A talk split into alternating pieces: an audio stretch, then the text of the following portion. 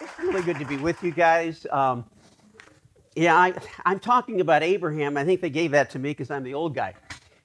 And uh, I, Abraham was about my age when you start reading about him. So I'm really in, in good company. By the way, this book that you have there, I'm just going to tell you right now so I don't have to go back to it. Um, this is the book that I've wanted to write my whole life. Uh, and the reason it's called Threads is because as I've looked, as I've looked at my own life, and it really happened through the pandemic.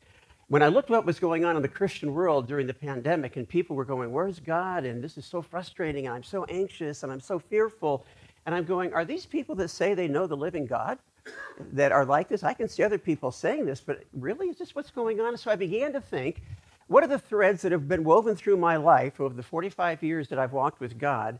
that has given me a stability that it really doesn't matter what's going on around me. And that's the life I think we all really want. And so I just started writing about this. And uh, that's what this book is. And I just want to tell you uh, yes, we are selling it for $10 this morning. If you can't afford it, you take it anyway. Because I believe if you can get some of these threads woven into your life, it will actually change the way you look at every situation of your life. It changes the way you look at your family, it changes the way you look at your business, it changes the way you look at obstacles that come along, and it's just a, it's just a real freeing way to live because the subtitle is, is Weaving a Life of Peace and Purpose in a Chaotic World. And most of us only have peace and purpose if the chaos stops. And God's guaranteed us up, up front it's never going to stop. So if we don't learn how to have that in the middle of the chaos, we're going to be in some deep stuff and never realize the part that God has for us in His story. So I'd really love for you to you take this if you can't if you can't afford it. Like I didn't want to bring any swipe or anything like that. So you just go to the website and you just donate uh, on that for the book. And and I didn't. I mean, gosh, Ryan, you said everybody should take one, so I don't have to take any home. I hope I brought enough. Uh, there are there's like 10 or 12 more sitting on the back table there. Uh, so I encourage you to take a hold of that. Now, let me just tell you something that I mean, as I talk here, you'll find a, a few things out about me, but I think I've got a problem that all of you have. So at least we can share this problem. And I've got a trust issue. I got a, you have a trust issue? Gus, anything? Yes. Trust issue. We have trust issues. But, but it's well deserved because I've been lied to so many times in my life. I have been duped so many times in my life. I have been swindled. I have been taken advantage of. I have you know, somebody gives me a price for something, and by the time I walk out the door with the handling things and this fee and that fee and this surcharge and everything, it's twice as much as what I thought it was. Or I'm supposed to have an appointment with somebody. I mean, sitting at a restaurant, and 30 minutes later, I get a text says I'm running late. I'm like, well, tell me something I don't know. It's been 30 minutes, okay? or they say that I that I, I can't make it, and I go, I'm not going to be with this guy anymore. And you just build this thing where you don't trust people. And it's a very, very real, real thing. But you know, the interesting thing is, we all really want to trust people because life is so much easier when you trust somebody. Some of you have people in your phone right now that are your go to people because you know you can trust them. That if they say they're going to do something, they're going to do something. So, well, we have a hard time trusting. We really want to have people that we can trust. So, I understand that. But you know, this has been going on from the earliest times. It didn't start with our generation. In fact, when you read the Bible, you go all the way back to the first two or three chapters of the Bible. The first couple chapters is all about the great stuff that God is doing, the great world that He created, how He set us to set us up to succeed. And then by the time you get to chapter three, you've got the tempter whispering in Adam and Eve's ear saying, You can't trust God.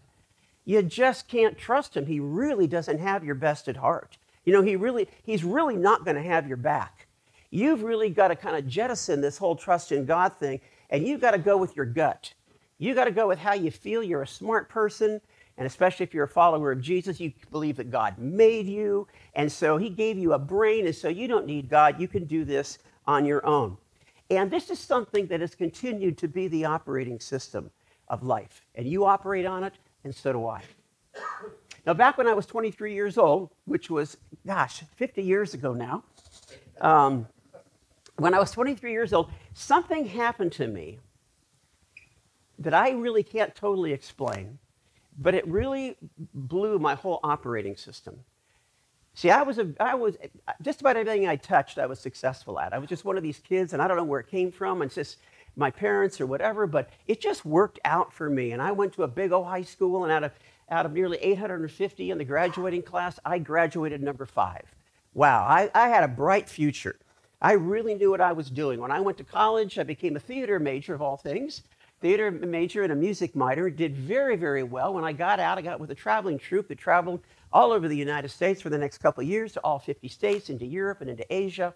So I was basically doing really, really good in life. And I was feeling pretty good about myself. But when I was in Los Angeles, where I had moved to really further my career, I did something that is a very, very dangerous thing. And I tell people this this is a very dangerous thing to do. I started reading the Bible. I started reading the Bible. Nobody made me do it.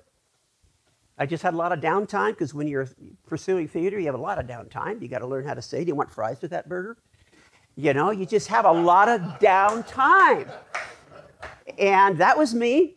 So I just decided I was going to pick up the Bible and I was going to start reading it. I wasn't in a church. I just wanted to know. I'd, been, I'd grown up around church, so I knew about Jesus and I knew about the Bible. So I just started reading it. I'm not talking about a quick grab and go kind of deal, but just sometimes hours and hours. I was single. Uh, I didn't have a real schedule that I had to keep. And so I just read it and read it and read it. And it did something to me because I started to read about this Jesus that I had always believed in but I suddenly discovered he never even asked me to believe in him. He asked me to follow him. What's with this? He asked me to actually stop trusting in me and start trusting in him, to actually begin to orient my choices around who he was. That if he said to do A and A made absolutely no sense to me, I was still supposed to do A.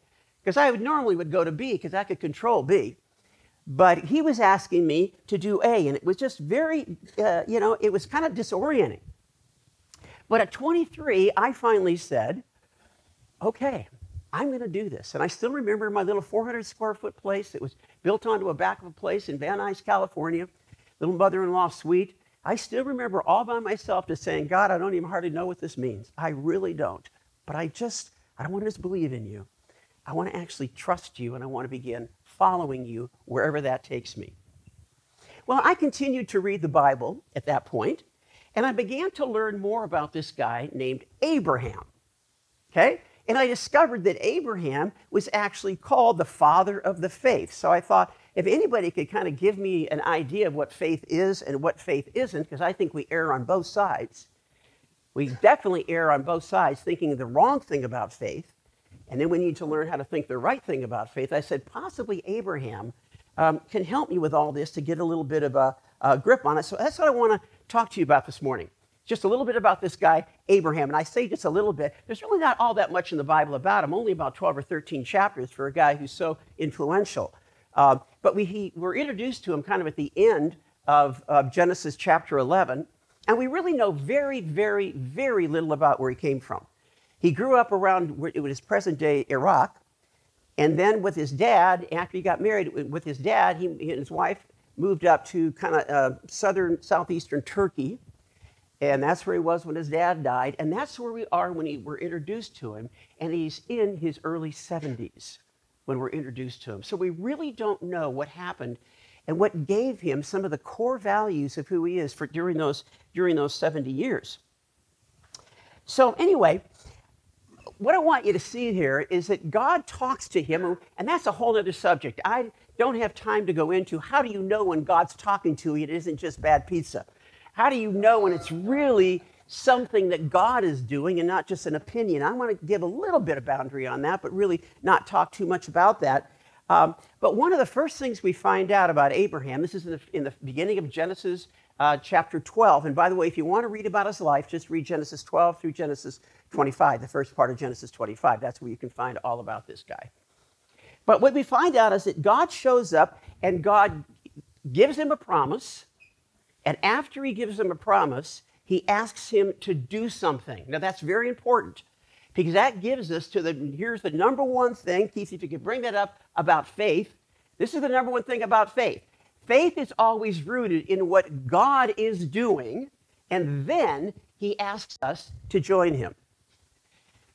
If we miss this we miss everything. Because we think, I'm going to believe God for a new car. I have faith for a new car. That's all about you and the car that you want. That isn't biblical faith even close. This is faith is always rooted in what God is doing. God's got something that he's doing. God's got a story he's telling, and he's asking you, will you join me in it? Okay? So that is that is the beginning thing we have to understand about faith all the time. So we don't get this messed up that it's just a wish list. It's just not coming up with what we want to do. So here's what God told Abraham. I'm paraphrasing this verse. Uh, uh, and I'm not, not trying to take away from what the Bible says. I'm just paraphrasing it for us. It's in Genesis chapter 24. If we could bring that up, Keith, Genesis 24 and verse 12. Here's what he says I'm going to make a great nation uh, from you that is going to bless the world. By the way, very important. I'm going to do something that's going to bless the world. If God's ever going to do something, it's going to do something that's going to bless other people. It's not just into making us happy, happy, happy. So he's, what he wants to do is do something through us to bless the world. And he says, you can't do it from where you are, so pack up and move. Now, we like the first one, don't we? I'm going to make a great nation out of you, and I'm going to bless the world. into the process, he said, I'm going to bless you. But by the way, you can't do it from where you are. By the way, you're going to pack up and move. And if you don't pack up and move, you will never step into the part I have for you. That's huge. You're going to have to pack up and move before this is going to happen. God says, I've got a plan for blessing the world, and I have a part for you in my plan. But if you don't pack up, you'll miss it. Well, the amazing thing is, he said he was in. We don't really know where he got this kind of faith. We don't really even know how he knew it was really God. And that's, again, like a whole other subject to talk about so that you can really make sure you're hearing the voice of God. But whatever it was, he said, I'm in. I want to do it. It's kind of scary. God's got a part for me. I don't want to spend my whole life climbing a ladder, only get to the top and discover that it's leaning against the wrong building. I'm not going to do that. By the way, I think that's what happens to a lot of us. We spend our whole life, and as you get up to the top of it, you go, wow, this is the wrong building. And so Abraham, for some reason, said, I want to be in on that. And that's what he did. That's what he did.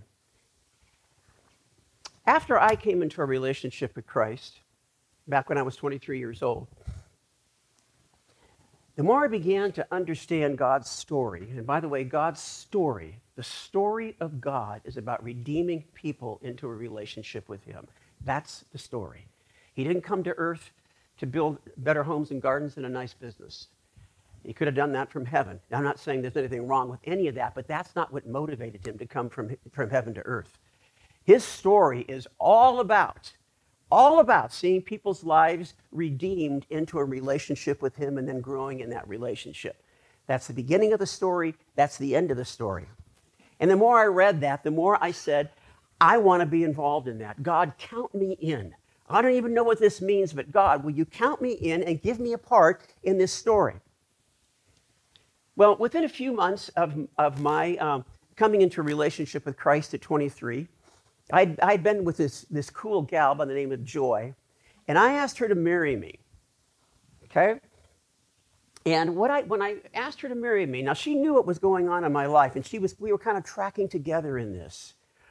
When I asked her to marry me, I brought her over to my little 400 square foot add-on, you know, in Van Nuys, California, that would had state-of-the-art uh, um, garage sale furniture and curbside furniture. That's all the furniture that was in it. That was it. Okay? It was cool, by the way. One of those round spools, you know, the electrical spools you could have for table. Yeah. It was cool. Yeah, tracking with me? Yeah. All right. So, but here's what I did with Joy. So when you see my wife, let, let this go through your mind. Let's give you an idea who she is. I said, look around. And I say this actually with some emotion as I say this, because I think if I hadn't said this, I don't know where I'd be today. I said, look around.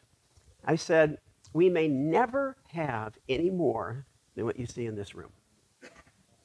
I said, because I'm not going to give my life to the audience that cheers only where you are because of what you possess or how high you've climbed the ladder.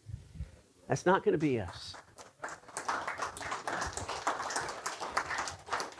Now, I said that at 23, not knowing, of course, what it meant. Um, And the crazy thing is, she said yes. so she knew right from the beginning that there was going to be something. You know, we talk about being normal. I've said to my wife and I've said to other people, you know, I don't ever want to be normal. That's not my deal. And God doesn't make he does he keeps making new new products all the time. I want to be I want to be the cutting edge product.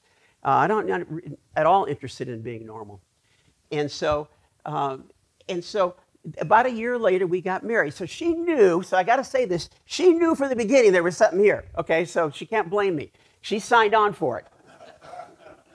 And uh, and so within a year, we got married. Within, within a few months after we got married, I began to have this churning inside of me, and I couldn't really describe it. After you've walked with God for a while, you begin to know when it's God. And I wasn't sure at the time, but there was this churning. I had said to God, I want to be a part of your story. I want to be part of, re- of the redemption story you are for people. And just churning started happening inside of me. And this, I'm, I'm really paraphrasing this because this took months.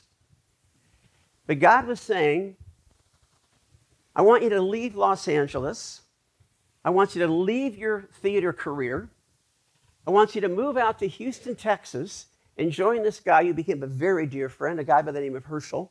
I want you to join Herschel, who was gone over by the University of Houston, and all he's doing is sharing the gospel of Jesus Christ with people to see if some of these students can come to Christ. And if that happens, he's going to start a church. I want you to go out there and join him. Now, I'm saying it as if I heard the voice out of the sky, and I did not. So, like I said, that's a whole other subject, and I don't want to spend a whole lot of time going into that. But I became absolutely convinced, and I'm saying, God, but I won't have a job. I won't have any place to live. I won't have any income. I'm not sending out any support letters, which I've never done to this day. Uh, I'm just, I'm, I, I'm, I don't know what I'm going to do. And God says, trust me. Do you trust me? If you don't know where you're going and you don't know what the outcome is going to be, but you hear from me, are you willing to do it? I finally said yes. So Joy and I got our two cars. Uh, I had a, a 1969 Volkswagen. It was cool. Okay. But my wife is the one who really had the cool car. She had the 1969 Chevy Impala. Um, and uh, so it was a cool on blacktop, you know, with a red body, and it was a cool car. Um, no air conditioning. Neither of our cars had air conditioning. And we, and we moved out to Houston, Texas.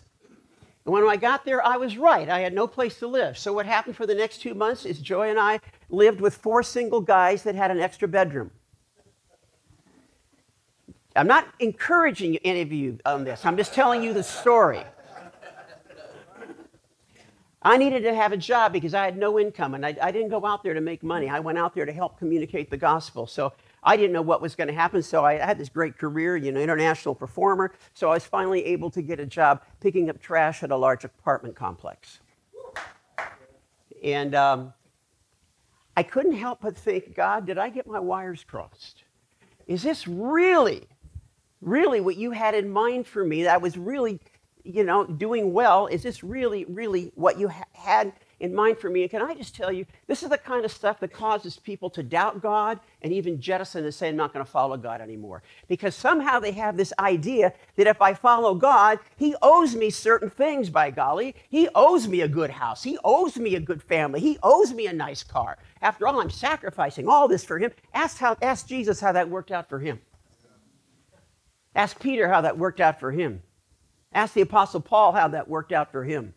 Ask anybody that stepped out in faith how that worked out for them.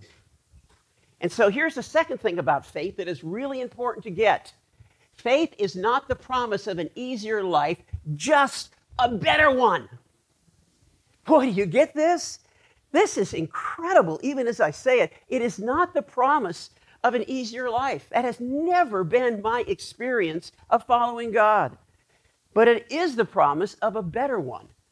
And I sure like the better one. It's a life of experiencing God working in and through your life to actually touch other lives and see their lives changed forever. And their families changed forever. That's what God invites us into.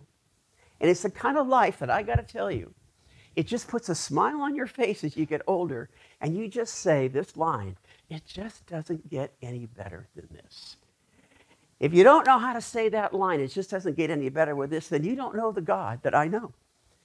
Because He's never made my life easier. but he certainly made it a heck of a lot better. Well, after several years there in Houston, and we finally got established, and my brother came out and joined me from California, and together we started a company. And uh, we started doing pretty good. And then I began to have this churning going on inside of me again. My wife goes, Oh, it's the churning. you know, you know. Started to have this churning going on again in my life. And I knew by this time it was God. And I got to tell you, I don't know where these things come from, except that God's telling a story, and his story is a story of redemption, and he wants us to join him in it.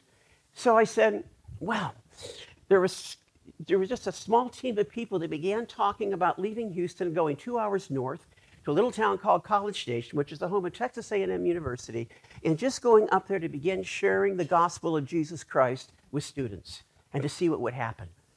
And if people came to Christ, we'd start a church there. By the way, that's the only way in the Bible that a church ever got started. It started with the gospel, people came to Christ, then a church was formed. They didn't go around and gather all the Christians that didn't like their own church and start a church. You know, they saw people come to Christ. So we said, should we do this? This is really hard. We were finally established and we were doing, going good. And, I, and I'm thinking, same old thing. I'll have no place to live. I won't have a job. I'll have no income. I have no support from behind me. Nobody saying go and I'll give you money. Nobody. But it just kept churning and churning and churning. And I finally said, all right, let's do this. And we went up there and we got this. My wife and I, we had two kids at this time. And we got this little two bedroom house with no air conditioning in June because that was in the days when you had these unit air conditioners and the rented house, which was only three blocks from the campus, they'll charge high rates for junk just to be close to the campus. So it didn't have an air conditioner and it didn't have a refrigerator. And If we wanted either one of those, we would have to get them. We had no money, so we had no air conditioning in June, which was really hot. We had no money to buy a refrigerator, so we got three ice chests, and we ate out of ice chests for two months. Uh, life did not get easier one bit.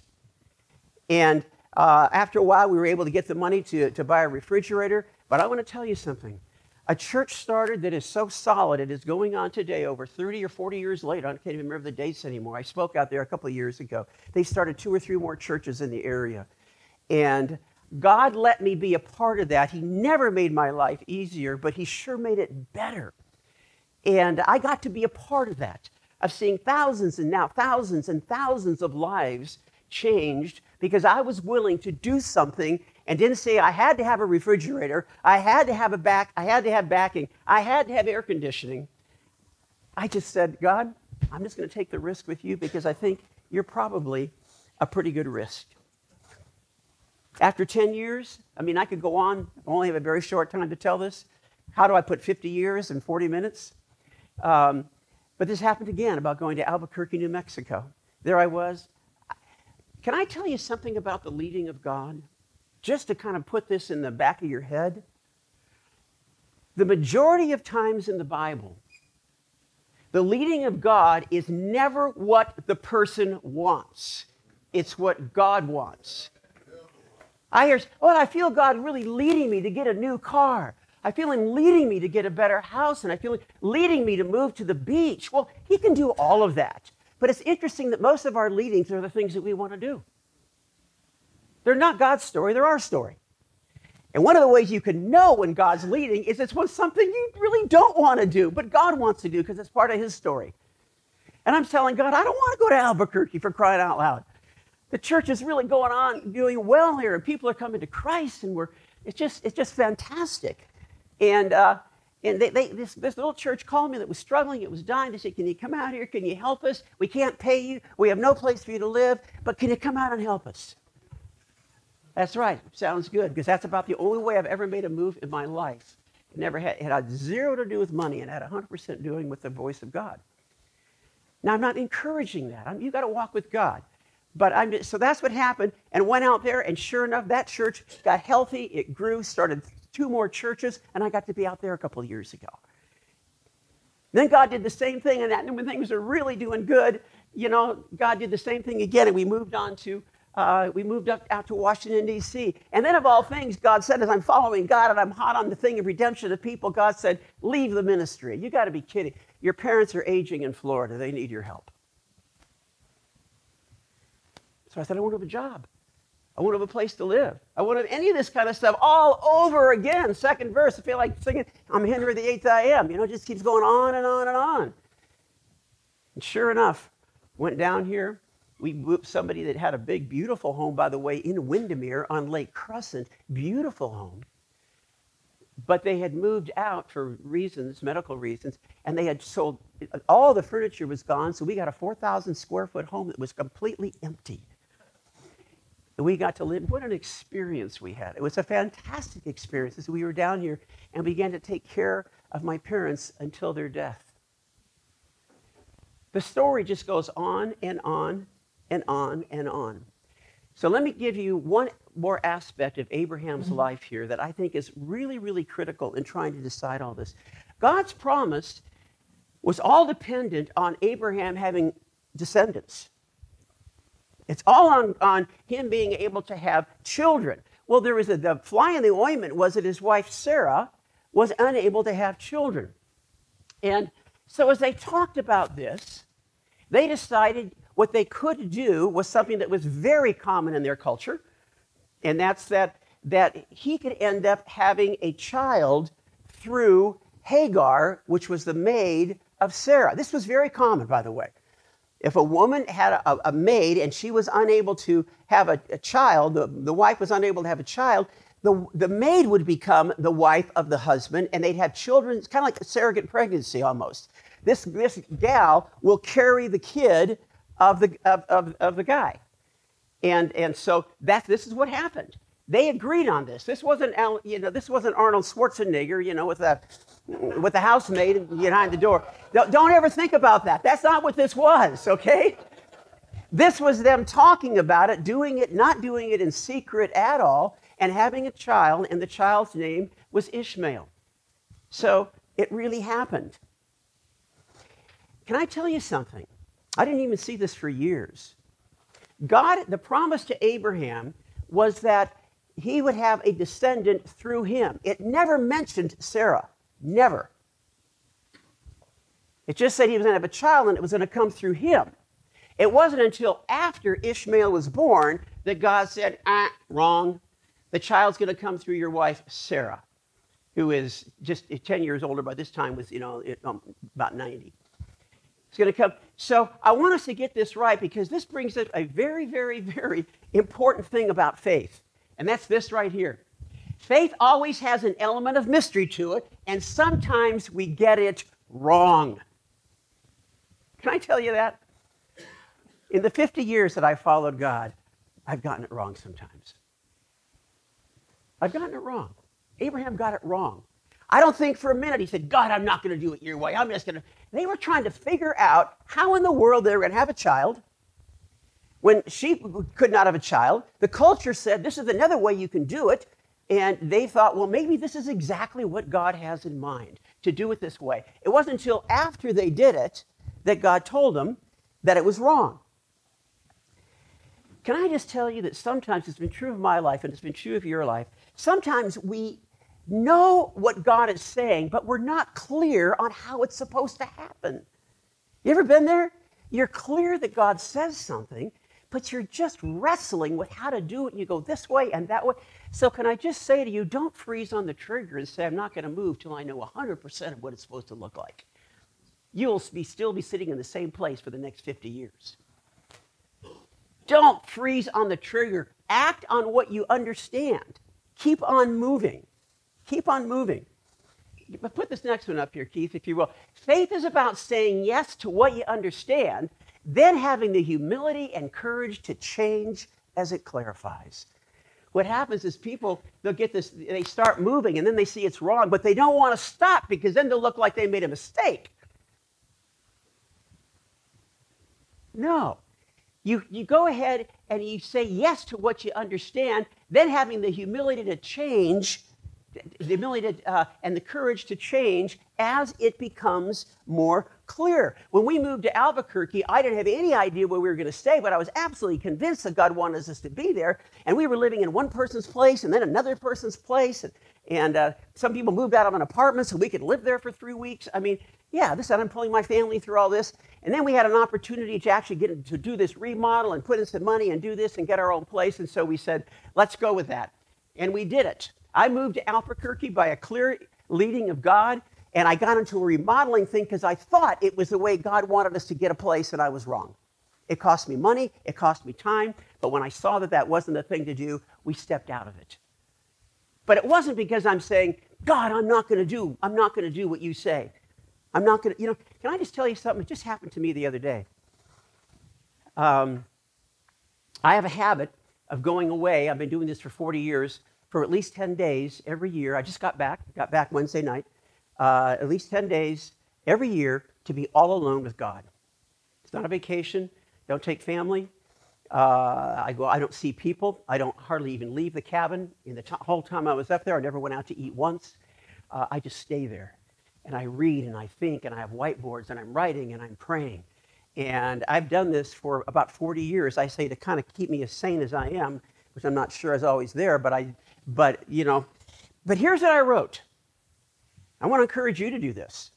I wrote on my whiteboard Am I saying no to anything God has shown me? Am I saying no to anything God has shown me? It's one thing to act in faith and not get it right, but you're doing it because you're just not sure what God's showing you, but you still say, God, I want, to, I want, I want to play the part that you've got for me in your story. I want to do it. But it's a whole different story for God to show something. You say, not going to do it. That's going to be too convenient. Not going to do it. It's going to be too expensive. Not going to do it. It's not going to advance my career. Not going to do it. That's when we get in trouble. And that's when we can step out of God's story. Now, let me just say as we, as we close here that some of you just might be thinking, in fact, I'm sure some of you are thinking, I can't really go into this, but you might be saying, you know, I don't know if I've ever heard from God. I don't honestly know if I've ever heard from God.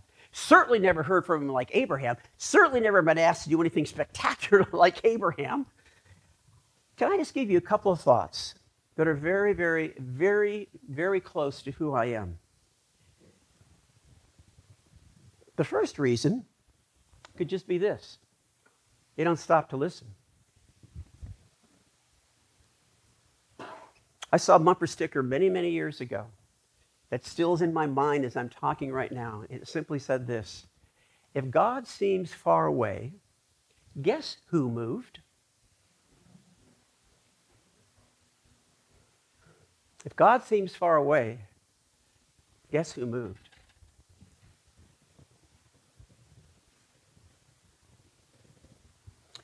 This is a teaching that I could do for a very, very, very long time.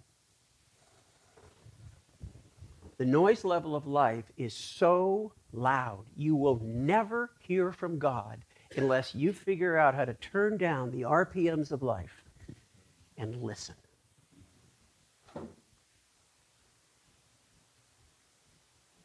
Uh, I just, I can't say enough about this. Keep hitting this thing. I I have it very intentionally, at great expense to myself, and in some ways to my family, at times, said, I'm going to make my number one priority in life to arrange my life around hearing from God, whatever that takes. I can't tell you what it's going to take for you, but I know what it takes for me. And I think the reason that I've heard so much from God is because I've spent so much time. Like I said, it's not a grab and go. This is why I go away for 10 days. This last time I was away for over two weeks because I'm going, God, I know this is what you want to do, but what is? I'm on a back deck and I'm yelling to God. And I'm saying, like, like he's hard of hearing or something, but I'm saying, you know, God, what am I supposed to do here? I don't get it. Please. Silence.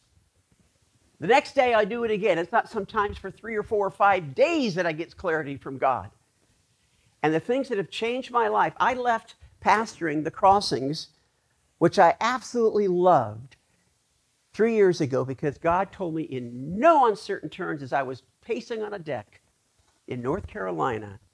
I never heard his voice audibly, but he said, You're done. Thanks. Good job. And I've never looked back for a second, not even once. Has it been easy? No, but it's been fantastic. Okay, let me give you the second thing here. Second is this you're waiting for a phone call when he's already texted you things that'll take great faith. You know, we live in a day where people don't call anymore, they get texts. You say, I want to hear from God. You got a text. It's called the Bible. He's already texted you so many things. I want to hear his voice. Hey, how about this? Does this count? It's like my wife says, oh, I talked to somebody today. Did you text or talk? Oh, no, we texted. You just said you talked to somebody today. No, we texted. All right. Well, if you buy into that, which most of our culture does, then by golly, you've got a whole book full of texts. And there's things in those texts that will stretch your faith way beyond anything you can imagine. And that's, you will hear from God, and God's going to challenge you to faith. God's going to challenge you to love that neighbor when you feel like punching him. He's going to challenge you to be generous when you don't have enough money for whatever you want to do. He's going to challenge you to love your wife, where in this particular situation, I say this very cautiously, in this particular situation, she really doesn't deserve it. we know the feeling.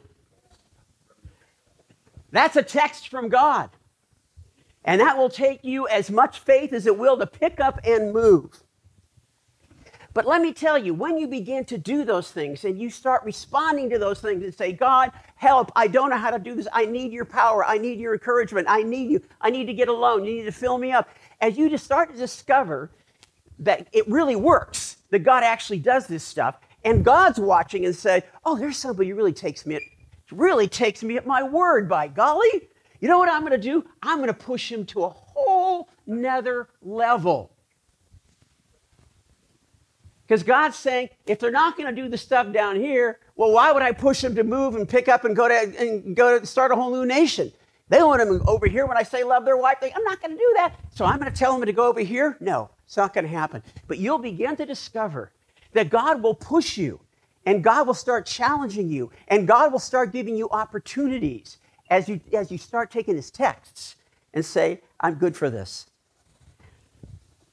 He'll take you in directions let me just make real clear this as we close. He'll take you in directions that are all about his story, not yours. Faith is all about God having a story, inviting you into it, and say, Will you take your part? Will you take your part?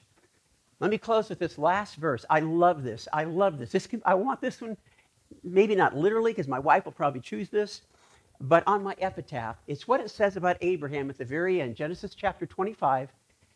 Uh, is that up there? Oh, I, I, sent that one to you late. All right, anybody have a Bible? Uh, is there a Bible in the house? Uh, yeah, sorry. I, Keith worked with me so well. I was I'd been gone for two or three weeks, and I was sending him the, hey, can we do this verse? Hey, can we do this verse? And he kept up with me. I sent him one last one. Um, let me see. This one, is this an NIV? ESV. Okay, I don't even know how it reads it in ESV. Maybe I just ought to quote it. I'll get it. I don't know if these ESV guys got it right or not. Let's see. You never know. Anyways, Genesis chapter 25, and it's verse 8. It's, the, it's, the, last, it's, it's the last thing we read about Abraham. Uh, it said, Abraham breathed his last. Uh, yeah, it doesn't read here. Uh, um, it doesn't read right here. New American Standard, uh, 28.5. Uh, but here's basically what it says. I mean, 25.8. It says, Abraham died in a ripe old age, satisfied with life. That's the key word. He died in a ripe old age, satisfied with life. I said, God, that's how I want to die. I want to die. I don't care if it's a ripe old age, it's ripe enough right now but I want to die satisfied with life. And you know how you live a life that is satisfied? You know how you can actually say that? Because when God spoke, you listened and you did. Don't compare yourself to me or compare yourself to one another. You compare yourself to what God's asking you to do. Because it takes a ton of faith to do that. But my prayer is for me and my prayer is for you that you will die whenever your time is up, satisfied with life because you have experienced the reality of God in a chaotic world. You experience the threads of God that wove through your life, which is why I want you to pick up that book because these threads weaving through your life will give you a stability that you go, this has been a journey. It just doesn't get any better than this. Thanks for letting me talk to you about this. Um,